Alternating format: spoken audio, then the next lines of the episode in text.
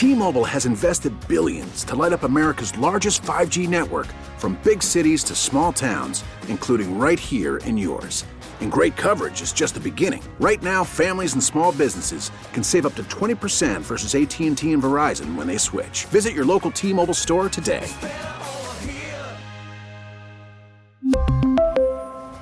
Plan savings with 3 lines of T-Mobile Essentials versus comparable available plans. Plan features and taxes and fees may vary. We get it. Attention spans just aren't what they used to be. Heads in social media and eyes on Netflix. But what do people do with their ears?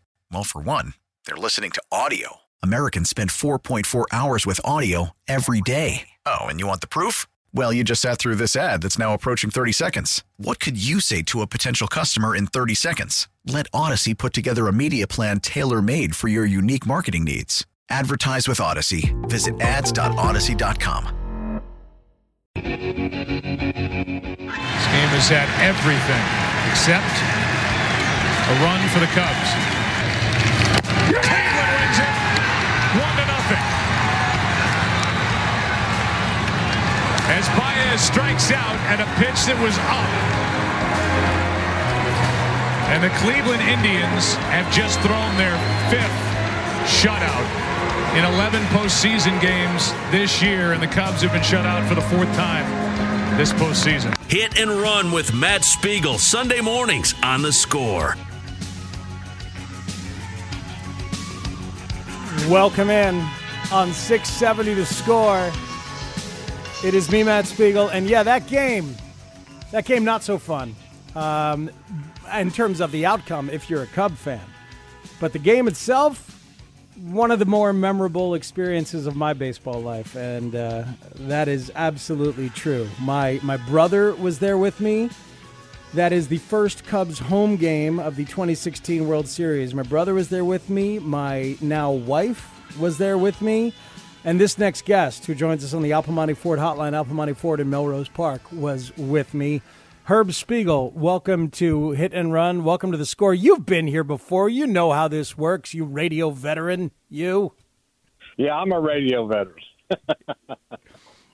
You are. You are. I mean, my God, people have been like, "Oh, I love when your dad is on." So this is now, it's it's an it's an annual tradition, and uh, and, and here we are. Um, it's my it's my thrill for the year. Really, I just look forward to it, and it just uh, to be on with you. And I know that uh, uh, for both of us, it's a dream. yeah. Well, you know, tell me, Happy Father's Day to you, and this is uh, th- this once again uh, serves as my incredibly um, cheap and efficient way of wishing you a happy Father's Day and giving you the gift of some uh, Chicago sports radio notoriety. I hope that's you know worth something. I couldn't I couldn't ask for a nicer gift. my, my my wife my wife just delivered some blintzes to me Ooh. with blueberries and strawberries, and I'll send you a picture. Please. And here am I on the uh, lovely New Jersey shore, practically, or the Delaware River, Yep. talking to my son about sports. I love it. Yeah, could could could couldn't be couldn't be better, right? The um, Right? Can't get can't get better. so Christine showed me yesterday. I never knew it was here, but over by, uh, uh, on, I think it's on on Jackson. Um, oh no, it's on West Madison, over near the train station. There is a giant statue of a baseball bat, huge metal statue of a bat, and it was. And, and you know who you know who did it? You know who made it? Claes Oldenburg. Sor, Sor Johnson? Nope, Claes Oldenburg. It's Oldenburg Oh, from Claes Olden. Oh, of course. Of Yeah. course. So so you hipped me to that because you're an art guy and, and you and mom Mm-hmm. steeped me in, in art and stuff like that. I didn't realize that he was uh, he was a Chicagoan. That his his No, parents I didn't either. His parents moved here in the 30s and he was asked to make something that symbolized America and he decided that the baseball bat was a symbol Oh, at that's least a great story. isn't it? At the time, that was a symbol of of America's uh, hope and idealism and possibilities. Was the baseball? Yeah, bat. he has a he has a plug at the Philadelphia Art Museum, uh, and he also has a um, a, a clothespin right in downtown Philadelphia. I thought he was from Philadelphia, but yeah. Another Well- major league city. yeah, yeah, that's right. But apparently, he moved around a little bit. Um, Yeah. Tell me about your dad in baseball, would you? Because I know what you've done for me and and the other four Spiegel children and your grandkids. Uh, Sister Suzanne texted me that her son Sam is a huge Red Sox fan, just basically through osmosis because of the way she would talk about it and and passed well, it down. My my, uh, I'm often asked how I ended up being a Red Sox fan. I uh, probably have told the story too many times, but basically, my dad. Uh, we only went to doubleheaders in, in in Philadelphia. In those days, there was always a there was usually a, a doubleheader on on, this, uh, on Sunday, and um, we we went down by train, and he he wanted to show me this skinny kid uh, hit a baseball that turned out to be 1946, and it or 1941, and it was Ted Williams, and of course that was the the year the last 400 hitter was. Uh, I saw him and and immediately was enthralled with the Red Sox, and uh, that's how, that's how it uh, had happened. My dad, my father, uh, showed me, and he he was a Yankee fan, but he he rooted for the Red Sox only because you know he he loved me and uh, loved the family, and uh, he he always you know we, we he always encouraged us, but we love baseball. Mm. So um and and he was a Yankee fan though, right? Well, he was a Yankee fan, but not rabid. But he was a, he was a Yankee fan. Um, but I I have great memories of places he, he took me. I I have the envision of this day of watching Carl Hubbell pitch, and I remember him the, the this before the designated hitter, obviously, and him sliding across home plate. Uh, uh, you know, with that that valuable arm he had, uh, it, it was it was great, and uh, baseball's has been a wonderful outlet for me and for the whole family. Um, yeah, Carl Hubbell. It's it's Yeah. it, it, it's got to be. You just sent me that the other day. Why were you thinking about Carl Hubbell striking out five straight Hall of Famers uh, in the in the in the All Star game? because we had a neighbor across the street who came over to, to show me the article about the guy who whose uh, uh, collection of baseball cards was worth of millions of dollars and he had in his in his basement. We were talking about baseball cards, and I was telling him that during the war.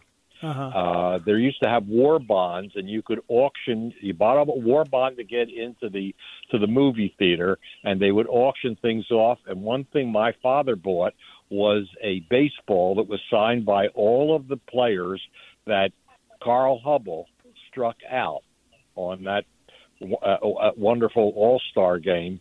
And uh, we we lived in in downtown Trenton and didn't have any grass lawns. We had a cement uh, cement. We we play ball on cement, and we we lost our baseball. And my brother went in and he got this baseball had these autographs on it. Who knows what it'd be worth today? And we played with it again, sort of, and ruined it. Uh, but Yeah, you did. That's that's that, that's Ruben's college education you were playing with there, pops.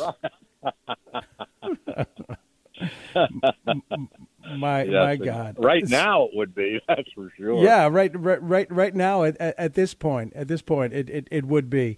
Um, So that that's where we came. That's where I I, we, I came up reminiscing about Carl Hubbell, Mm-hmm. and uh, what do you, what do you think? Uh, uh, you know, it, when you think about the importance of baseball in your social life, you know, not just not just your kids and stuff like that here on Father's Day, but think about how many random conversations have been started or enriched by baseball.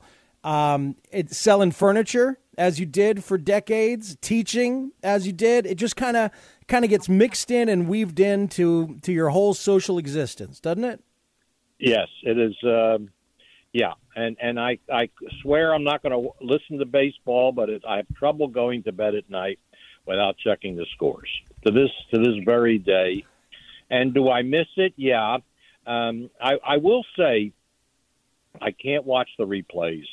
Uh, I know that all the TV stations and uh, maybe the radio stations too uh, replay the the great baseball. I can't watch those. I, I, I like I like the you know the old cliche. It's not over till the last person is out or till the till the fat lady sings. But it, it uh, I I like the the fact that in the bottom of the ninth inning with two outs and two strikes on a batter, the game is still going on, and that's uh, that's very exciting to me. Yeah. Uh, would you care to tell people uh, about our phone conversation in 1986 when there were two outs and two strikes, and I called you from a from a, uh, a person's house? Yes. you know, it's, it's so funny because um, I'm talking to you in Chicago, and really, Red Sox fans and, and uh, Cub fans have a, a great bind, a great bond.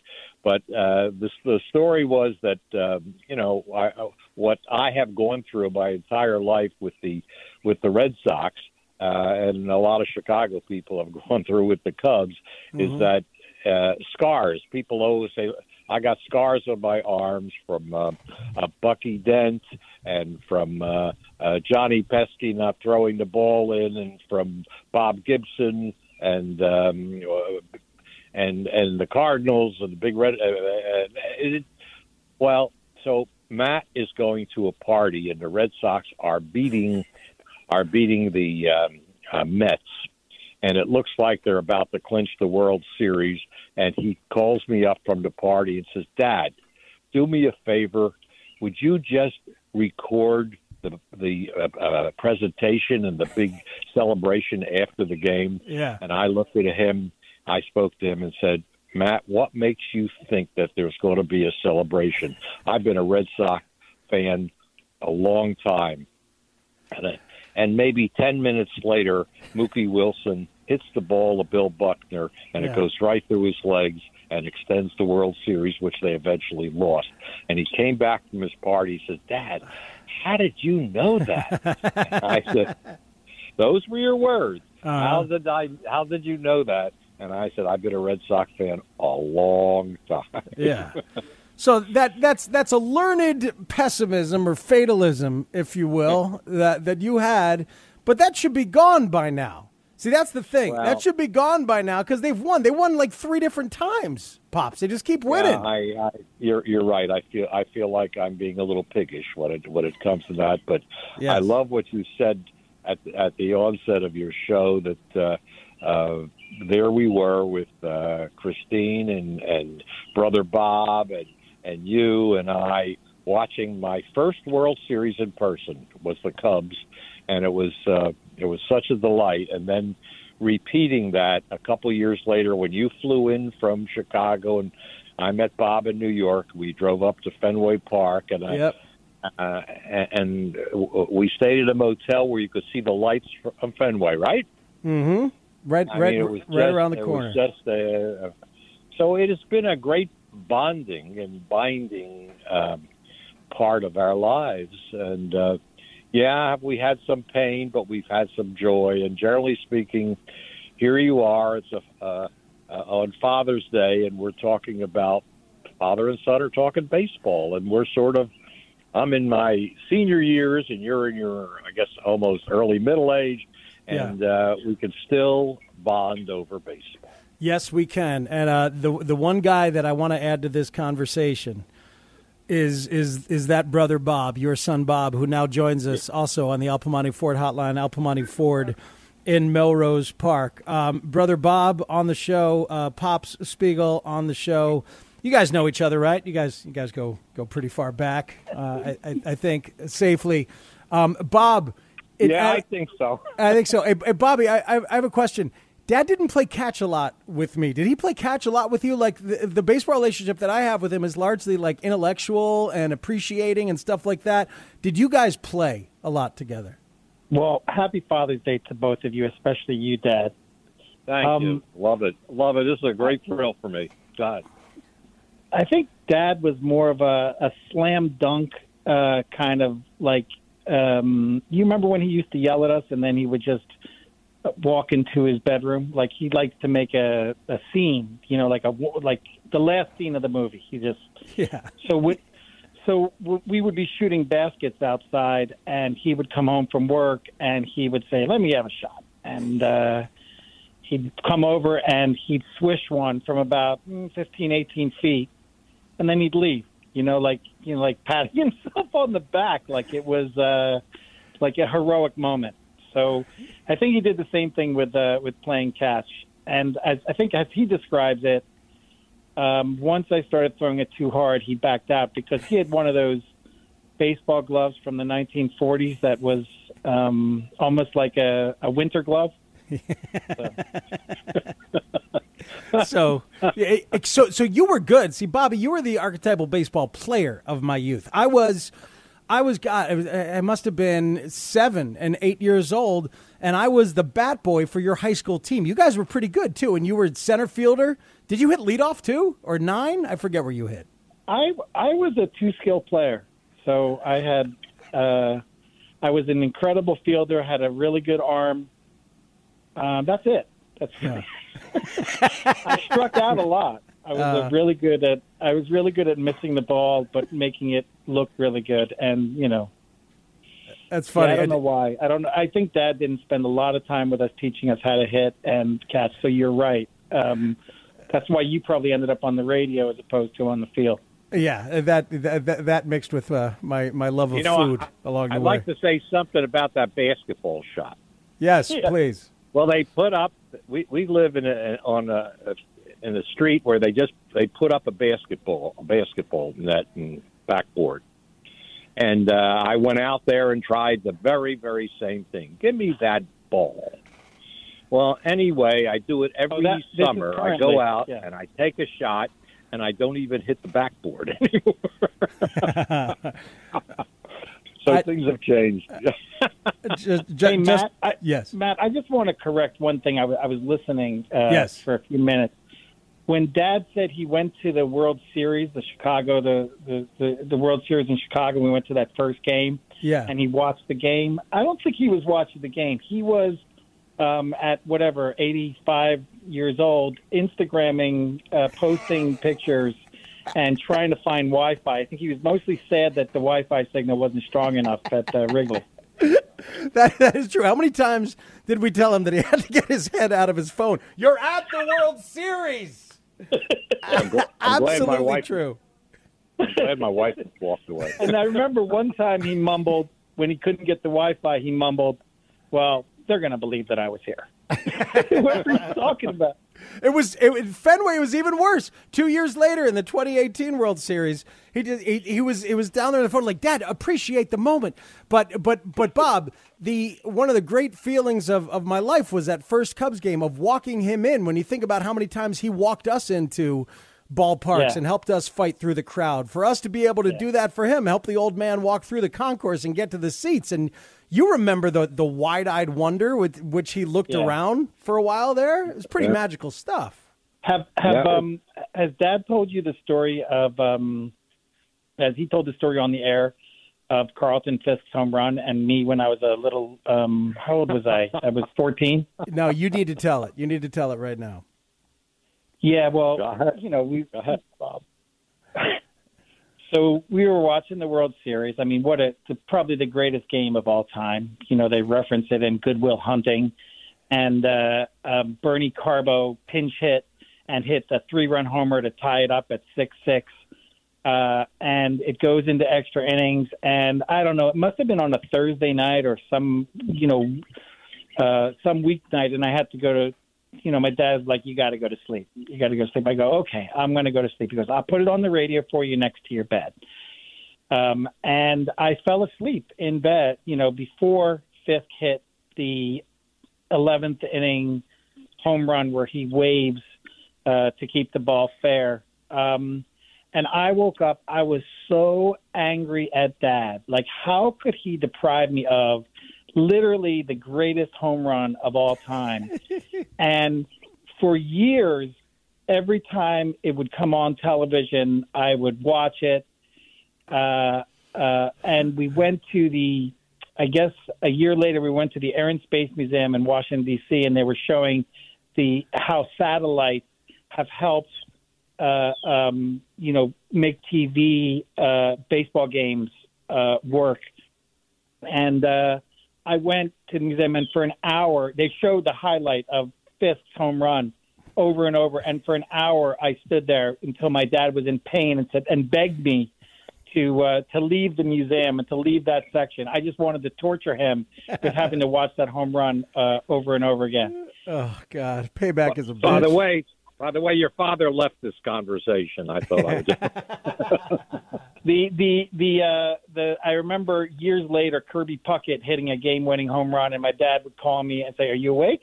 Are you awake? Yeah. Any any any extra inning late home run, he wants to make sure that I'm awake for. Yeah, yeah.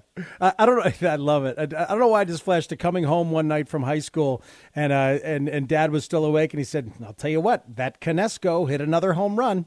He meant Canseco, but I I appreciated I appreciated what he meant because he did. Wow. He, he hit yet another one. your your sister calls me every once in a while when during the World Series. Says that her son Sam is up. I want to put him to bed. Should I put him to bed? I said you're asking the wrong person. Right, because you, And- don't want her to pay for that for the rest of her life. That's right. Uh, a- And it's funny. I went into one of these souvenir stores in um, Hamilton, New Jersey, and they had a statue there of Carlton Fisk. And I said, I want to buy that. They said, Well, that's not for sale. I said, I'll, I want to buy that. You still have that, Bob? I of course, Dad. I I have a Carl on your desk, Carlton right? shrine, a shrine with me giving you the finger uh, as part of it. and, uh, and and and deservedly so. I, I got to say. Um, Yeah. All right. Well, I, I I love you guys, and I wanted to say hello to the both of you. And Dad, I wanted you to hear from from both of your baseball sons. Hey, hey Bob, w- w- what did you tell the very quickly? Tell the story. What did you paint on your wall? Because I've talked about it from my perspective. But what was the idea that you painted on your wall? Because I was a little kid watching you play baseball, and then watching your wall as as as, a kid, and that really turned me into what I am in terms of baseball today. I, well, I think I had a lot of emotional issues as a kid, and my, my parents got me a uh, a journal, and uh, I was supposed to write down my feelings and my thoughts in my journal, and and all I would do was listen to Red Sox games on the staticky radio from Hartford, uh, Connecticut. And um, in my journal, if you go look at it today, would say uh, Butch Hobson had two home runs.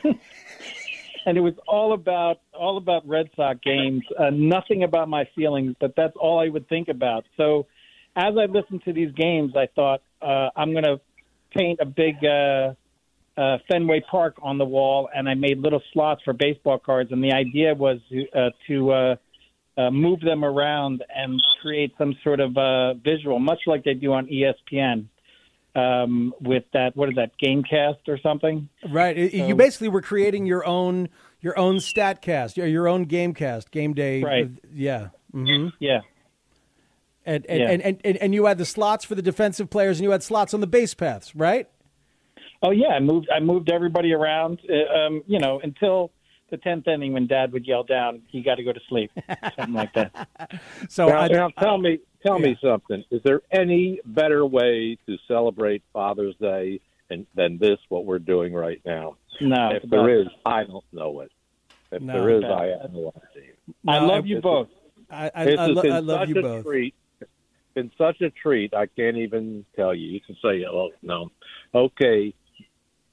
Hey, Bye, Pops, guys. Thank, thank, thank you for uh, for for giving us a lifetime of uh, of baseball, of history, of appreciation of the moment, of of making sure that we do things together and talk to each other from all your kids and your grandkids and, and everybody. Okay. We- Hey, hey oh, Matt, I just wanted to say I found a baseball, almost baseball replacement um, out there, and it's um, I've become addicted to 90 Day Fiance. Have you seen it? No, no, I have not. It's got all the elements of uh, um, suspense, uh, um, youthfulness, you know, relationship issues. Uh, um, it's just got it's strategy. It's got the whole thing. So Okay, 90 Day Fiance. All right. So Yeah. that's better than Premier League soccer or marble racing or some of the other options that exist for us out there? I mean, I mean, it's really tense. It's like uh, March Madness, as my wife says. All right, I'll check it out. Take take us out to the ball game. we'll see you. Thank you. Thank, thank you, Spiegels. Oh man, that was fun. That's my pops, um, 87-year-old Herb Spiegel, and my big brother Bobby Spiegel. Ozzie Guillen Jr. is going to join us later on in the hour. When we come back, though, there's an update from Bob Nightingale um, that involves the players voting sooner rather than later on the owner's most recent proposal. We'll give you all the details on that stuff when we come back. It's hit and run on 670 The Score. We really need new phones. T Mobile will cover the cost of four amazing new iPhone 15s, and each line is only $25 a month. New iPhone 15s? Only at T Mobile get four iPhone 15s on us and four lines for 25 bucks per line per month with eligible trade in when you switch. Minimum of four lines for $25 per line per month with auto pay discount using debit or bank account. $5 more per line without auto pay, plus taxes and fees. Phone fee at 24 monthly bill credits for all well qualified customers. Contact us before canceling account to continue bill credits or credit stop and balance on required finance agreement due. $35 per line connection charge apply. Ctmobile.com. After the end of a good fight, you deserve an ice cold reward. Modelo is the mark of a fighter. You've earned this rich golden lager with a crisp, refreshing taste. Because you know the bigger the fight, the better the reward. You put in the hours, the energy, the tough labor.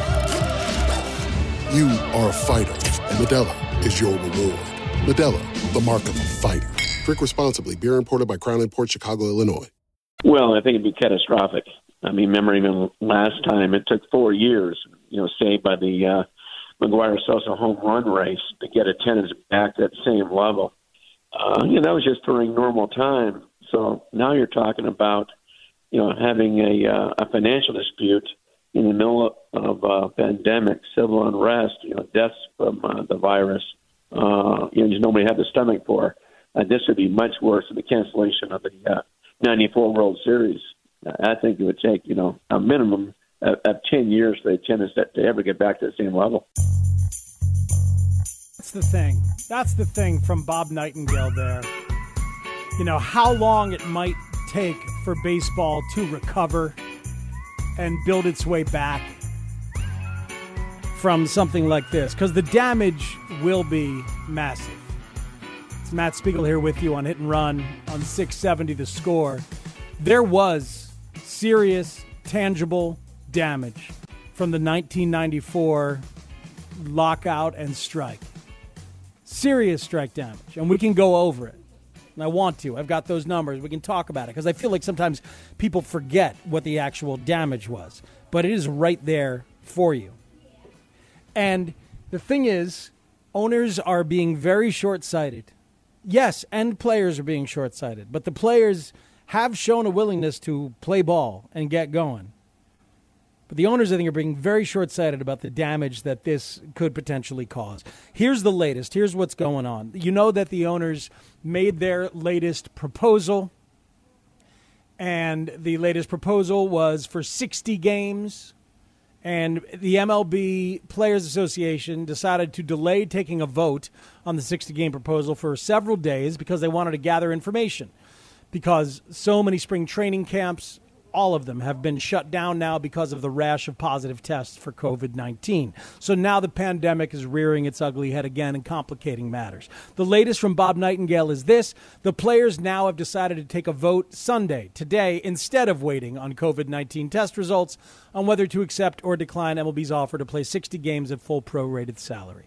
It's going to be declined. This offer is going to be declined. And we are back at square effing one. One. Weeks ago, there could and should have been a deal. It could have been for 65 games, 70 games. It could have been for 81 games. But the owners didn't want to pay that much. Didn't want to pay the full prorated salary for that many games.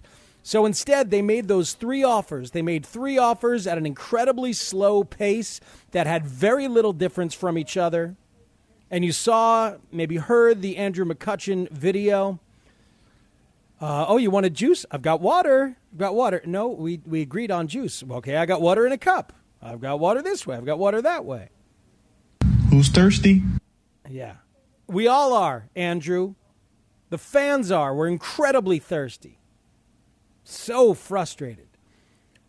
But either way, sit down. Have your face to face. Finally, they had one last week, made progress. Hey, imagine that instead of playing the World Series of press releases as they've been playing. They actually got face to face, talked about it, made some headway. Then the press releases came out, and then the leaks came out as owners and players alike ran to their desired leak receptacle and deposited said leaks onto the media, and it created problems. Stop talking to your leak receptacles. Stop. Stop letting other owners talk. Stop letting uh, other players talk. Tony, control this thing. Man, see, I'm versed on the players involved. And those are the guys, sadly, that I should be focusing on, right? These are the players. You know the players are these days? The players are Dan Halem, the deputy commissioner of baseball administration. He's the chief negotiator for the players, uh, for the player, uh, for, excuse me, for the for the owners. Bruce Meyer is the chief negotiator for the players. These are the players. I have stats on these guys. Bruce Meyer's 57. Silver and black beard.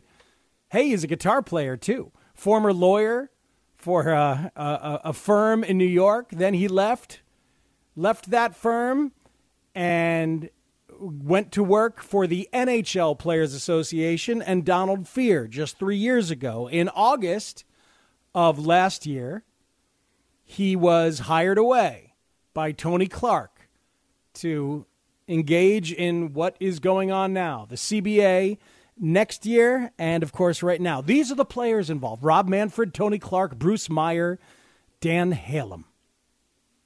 These are the guys that I have stats on. Randy Levine is the president of the New York Yankees. He was the uh, lawyer for the players, one of the lawyers for the players for MLB in 1996, chief labor negotiator for MLB. For a while, negotiated the labor agreement in 1996. He's full of thoughts. He's got lots of advice for Rob Manfred that he aired publicly. I believe, with Bob Nightingale. Went to his favorite leak receptacle and talked to Bob Nightingale and put it out there and said he was dismayed that Scott Boras was mixed in. So, Scott Boras, too. These are the players that I know about. What a terrible stat board, what a terrible leaderboard it is to look at these players. What, what, what, what bio information I never wanted to acquire that I've now acquired and I'm sharing with you on a baseball show. I'm frustrated. And yes, the players then said, Tell us when and where. And the owners came back with his proposal for 60 games at full prorated pay. And now the players are saying no.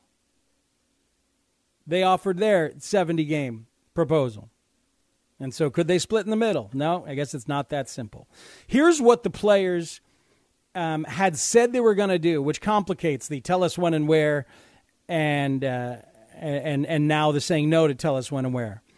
They were going to file a grievance with the National Labor Relations Board. Once the owners said, uh, okay, we're going to play a 48 game season or 50 game season or whatever at full prorated, the players said, okay, we're going to file a grievance. Now, this new deal that the owners put out there, the 60 games, comes with the caveat that the players cannot file a grievance and the players had agreed to that in conversation with Tony Clark, but not specifically in the deal. So now the owners want them to agree to not file the grievance. You know why the owners want them to agree to that? Because the grievance would be won by the players. It was before. B- bigger bodies than MLB and MLBPA usually rule for the union, for the players' union. It's what happened in 95. It's what happened. That's why baseball resumed. Owners instituted a salary cap in December of 94. It never took effect because it was ruled to be unlawful. So that's why the owners don't want them to file a grievance because they think they're going to lose. And so the players say, okay, well, you know, all this stuff is so it's complicated, it's tedious, it's frustrating, and it's not baseball. And it's depressing. So where are we? We're nowhere. Unfortunately, we are nowhere. And we're worse than nowhere. Here's why we're worse than nowhere, okay? Because we've gone through all of this. MLB has shown its terrible, ugly face in terms of negotiations. It has bred even more mistrust that will be a problem next year in the massive labor dispute about the next CBA. They have annoyed their fans. They have missed the opportunity for goodwill all of that has taken place, and there might not be a season anyway because of a pandemic. So, all of this, not only is it ugly, but it is not, very possibly, it is not going to be rewarded with baseball. Because that's the carrot. That's the carrot for all of us to deal with it. That is the, the selling point that is supposed to make us forget this ugliness because the game is so beautiful, and it is. Luckily, through the years, the game has been beautiful and powerful enough that it has made you forget this stuff. What if there's no games? What if the lasting memories of 2020 are the negotiating ugliness that nobody wanted to hear about during a pandemic? That's all we're going to have for this moment? That's entirely possible now because we as a nation have not been doing a very good job of controlling the virus. Other countries have been doing a far better job. They're getting their sports back. We in Illinois, we in Chicago have done a, a good job. The numbers are good. But as a country, and in some of those high risk states where the numbers are high, they have not done a good job. And now we're in trouble. So now we might not get anything. So I fully expect the players to vote this down today and and then I expect there to be very little progress for a while while they wait on the medicals. And I'm nervous and frightened about the entire thing. Good vibes, babe.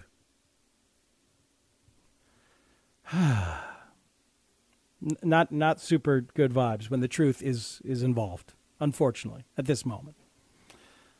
All right, we're going to have some conversations the rest of the way that I'm very much looking forward to. And you're going to hear from some voices about Father's Day later on that I'm very much looking forward to. Baseball guys that have been on this show. Carlos Pena later on. Joe Buck later on. Lawrence Holmes at the top of the hour. He spoke with his father on his podcast this week about his grandfather and the Negro Leagues. We'll talk about that a little bit, among other things, at the top of the hour. But next, Ozzie Guillen Jr. on Life with Dad and MLB. That's coming up next with me, Matt Spiegel, right here on Hit and Run on 670 The Score. Hit and Run with Matt Spiegel, Sunday mornings on The Score. Welcome back in on 670 The Score. It is indeed hit and run. Looking forward to talking to my friend and colleague Lawrence Holmes at the top of the hour. Happy Father's Day to you and yours. A text to 312 644 6767. So, so far, you have made me sad, happy, and now angry at America. Thanks, Speaks. You're welcome. Welcome to my world. This is, uh, there's a big mix of emotions that are going on for all of us today. Text, another texture says, You will lose brain cells watching 90 Day Fiance. My daughter and I watched one summer and our IQ degre- decreased. okay, well, I don't usually lose brain cells watching baseball, but I might have to watch one um, at my brother's behest. He says that. Uh, that it has everything that, that baseball does. It's got the youth, it's got the enthusiasm, people making mistakes, getting better, learning, I don't know if there's any ath- athletics, but there's tension, there's drama. So 90 Day Fiance. All right. I'll think about that. Um, we're going to talk to Ozzie Jr. at some point here on today's show as well. But I mentioned that some of our guests have talked about their dads a lot. Been fortunate to uh, develop a, a friendship with uh, Joe Buck a little bit, and he's been on quite a bit on this show and has talked about, of course, his father, the great Jack Buck. I got to say, that was my favorite moment of Long Gone Summer, I think, was being reminded – of how special it felt for Jack Buck there in that moment when McGwire hit 62 because I am disconnected from the joy and the naivete of that home run race. I can't relive it in any way because you know the cat's out of the bag. It, it's imbued with history and cheating and context for me. So I thought the documentary was a failure. But the one moment that make me that did make me realize, oh yeah, it was awesome. It, it, it was special. Was the one where where Chip Caray talked about looking down the press box as he was doing the Cubs game and Jack Buck was standing there applauding with tears coming down his eyes as home run number 62 had come out. Joe Buck was there too. It's pretty cool. So, how do you go into a life of broadcasting and deal with the rest of your life in broadcasting? If you are Joe Buck and you're thinking about your pops and how you're going to be compared to him in, as a broadcaster for the entirety of the rest of your whole life in St. Louis and beyond? For the rest of my life, at least around St. Louis, and for people of a certain age, I will always be compared to and never match up to the legend of my dad, which grows with each passing day. So I, I think that yeah. that's kind of my side of it. As far as were we close? Did I have his love? Yeah, we were very close, and I knew that uh, and I knew that I had his love, and we were not afraid to say it to each other.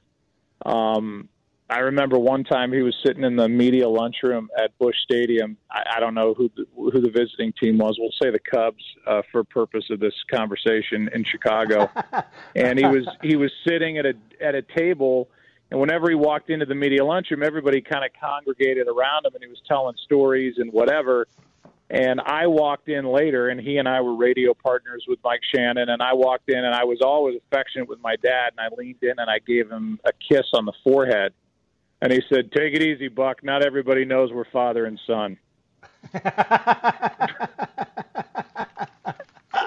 Which is probably more appropriate for uh, 2001 or 2000, whenever this transpired. But that was just his quick wit and sense of humor, and why people congregated to him. So while I had his love and while I had his attention, and he took me everywhere by the time I was 12 around the National League uh, I also shared him with everybody. So it was it was kind of a give and take. I knew that I had a piece of him, but man, everybody had a small piece of him uh, in this small town of St. Louis. And uh, yeah, I was always fighting against that, and I'll always be compared, even even if it's not real in my mind, uh, to the legend of my dad. So that's that's kind of how we're coming at this thing. But I, I've now you've made me salivate over uh, the Springsteen book if it's that well written could not recommend the Springsteen book, by the way, anymore. Um, and there's incredible stuff about his father and about being a father in the Bruce Springsteen autobiography, Born to Run. That was some of the context that Joe Buck and I were discussing there. Um, let's hear from uh, one of my favorite guests of the year so far, and that is the former Cub, former Devil Ray, former uh, Red Sox, former Texas Ranger, Oakland A, Carlos Pena, now from MLB Network and works a bit over at Marquee as well. One of just one of my favorite guys to have a conversation with. And this I thought appropriate to bring back on this Father's Day because Carlos Pena talking about parenting. I, I, I think I enjoyed that more than I did any of the conversation about baseball. Here's Carlos Pena. Yes, I, I, I do make an attempt to to pretty much teach, you know, that that sort of resiliency, right? That that despite uh, the sting of the blade, you know, uh, I I tell the story um, uh, to my kids that in the Orient, you know, young bulls, you know, when they when they are uh, going to the fight arena, they test them, they prick them with a lance, and and and the way that they know how brave these uh, bulls are, it's how many times they still charge forward despite the sting of the blade. And I try to tell these stories to kind of like relate to my kids, but um, but it, it's a little bit more difficult uh, uh, simply because of the circumstances are surrounding us. You know, um, obviously, you know, they are, we are as a family more established than my mom and dad were when Yeah. we arrived into the United States. So it's very difficult for me to paint a picture of them like, hey, man, you know, you're going to be living in an attic. You know, imagine that you're in an attic. Imagine that you're sleeping in a, in a, in a, you know, the whole entire family sleeping on a, on a mattress, on an attic with no heat in the middle of the winter. Like, I can't put that in their minds because it's not a reality for them. I don't even think they, they're able to imagine it, maybe slightly.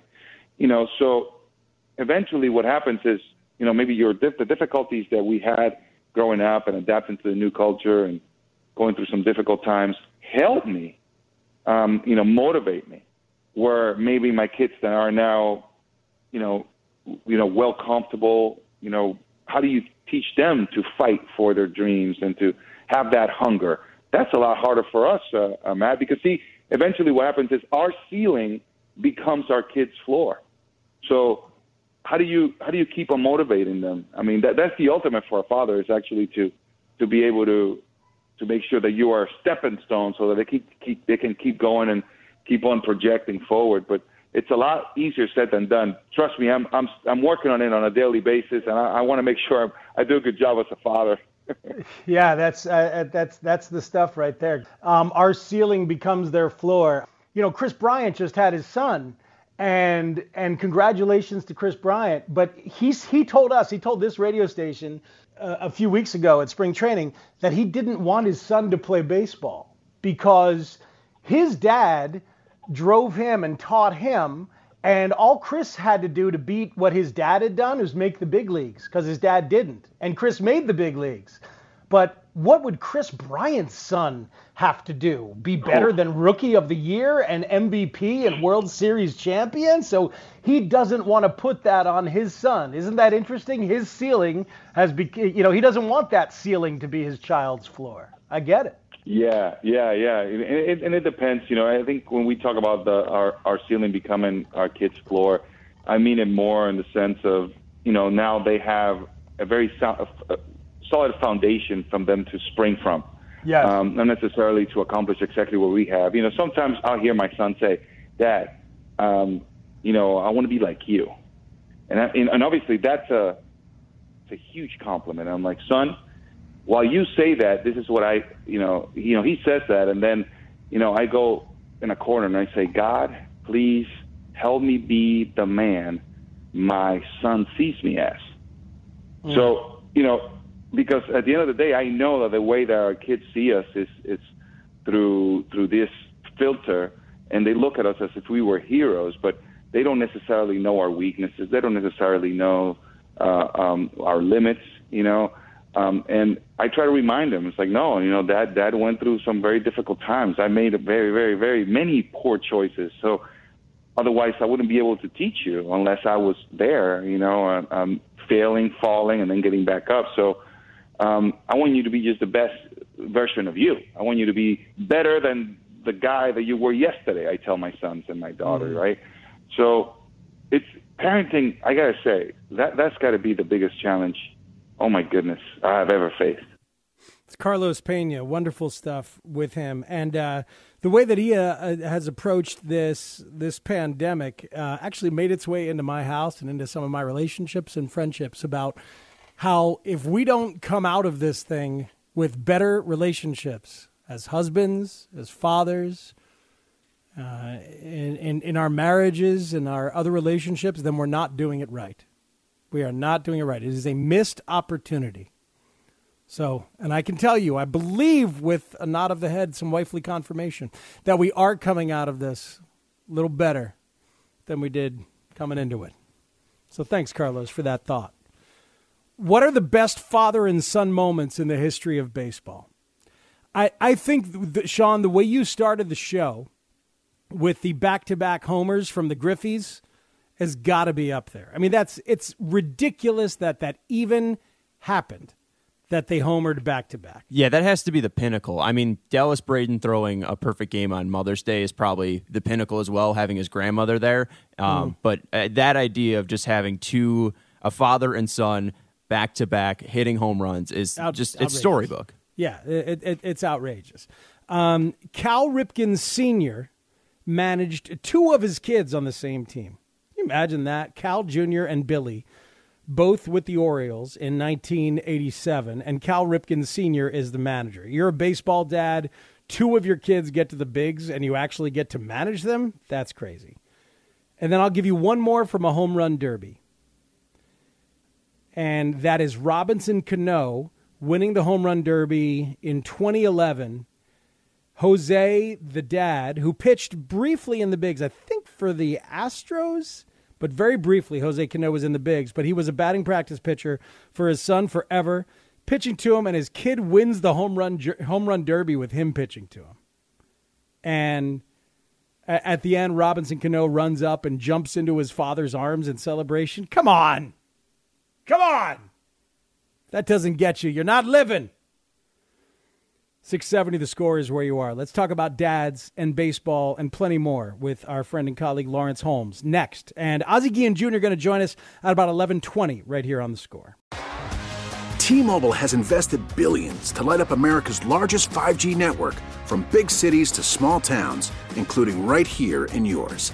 And great coverage is just the beginning. Right now, families and small businesses can save up to 20% versus AT&T and Verizon when they switch. Visit your local T-Mobile store today.